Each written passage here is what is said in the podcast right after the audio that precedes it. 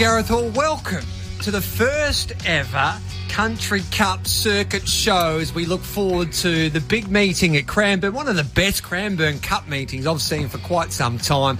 And we'll also have a look and try and back a winner at the Swan Hill meeting right on the Murray River. And it's time to welcome in the team. And boy, aren't I lucky to spend a Saturday afternoon with Maggie Payne. Good afternoon to you, Maggie. Good afternoon, Gareth. I'm looking forward to a, a big day, and hopefully we can find some winners. As as you said, it's a, a ripping field and at Cranbourne, and yeah, looking forward to it.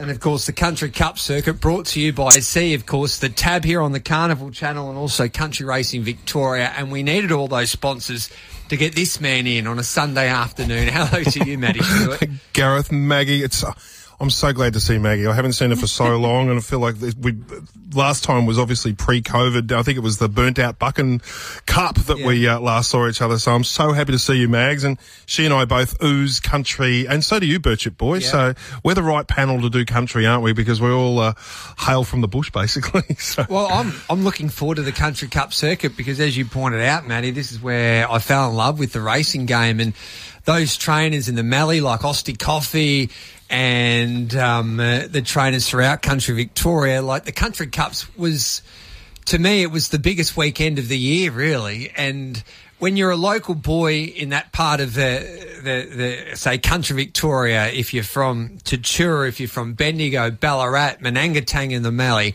like people dream of winning Melbourne Cups.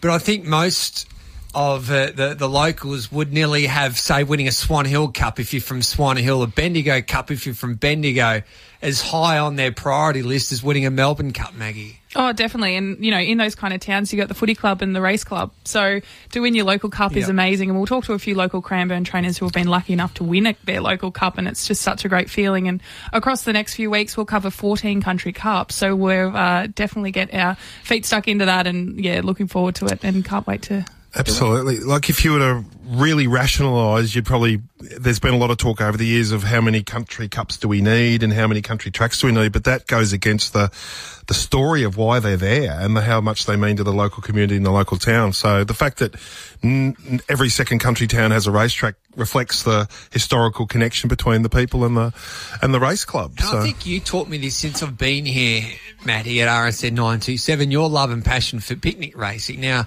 Today's a wonderful day at Cranbourne. $400,000 cup.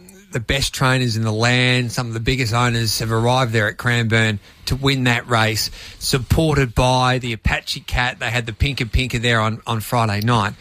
But picnic racing, there's Cranbourne trainers there based mm. in Cranbourne that participate on the picnic circuit.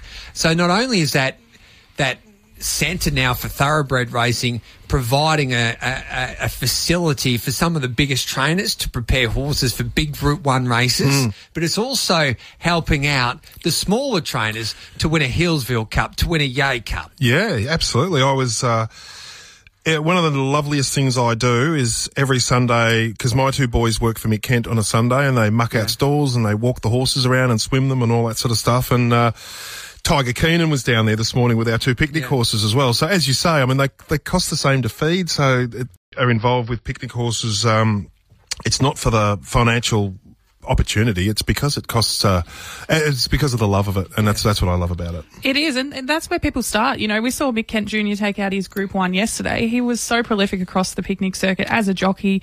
He did his trade there. Like you know, that's where a lot of people start. You mentioned your kids, Maddie. You know, mucking out stalls and like you said, they're all animals and we all love them the same, whether they're winning Group Ones or uh, benchmark 58s. And there's so many cute stories at the picnics yeah. too. Like, um, how are we going for Cranbourne? Just a quick little one. Uh, Mick Kent Jr., he's such a smart young guy. He used to dominate in the few short seasons where he rode because he twigged that at places, a lot of these picnic tracks have a golf course in the middle and the sprinklers go across the, the running rail and sometimes turn the inside part of the track into a heavy 10 and the outside rail into a good 2. So Mick Kent was the first one to twig that you came down the outside rail at Yea and even on the slowest horse you, you still won because of the, the golf course sprinklers. So all those sorts of things are fun and funny. We're going to have some fun today, not only trying to, to back a few winners, but talk to the, the heart and soul of the Cranbourne region. Kenny Keys will join us.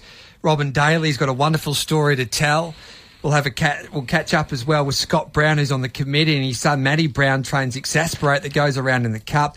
Alan Cooper's a wonderful story. Well, it's a it's a moving story that he'll be telling today. Of course, he's battling cancer at the moment, but his horse.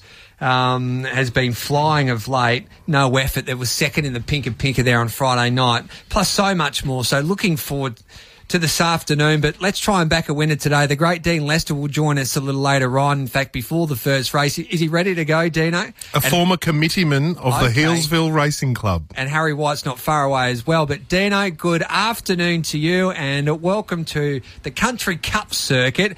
And our first Cup meeting is well, basically your hometown Cup.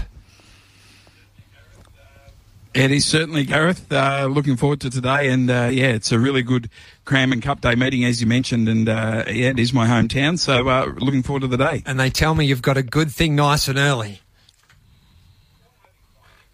Well, I'm hoping Pioneer River can win the first. Uh, I think uh, he hasn't had a lot of joy in both runs this time in, but 1400 on dry ground, I think it sets up really well for him. So uh, I'm hoping he starts us off with a with a winner. But uh, yeah, it's. It, good depth in a few of these races, but uh, he's one that um, I'm hoping we can uh, fly the start with. And any tips for us punters that are, tuning in for the first time to the Country Cup circuit? And uh, we don't know too much about Cranbourne. They obviously race a lot, but is there any any tricks of the trade regarding how this Cranbourne track plays?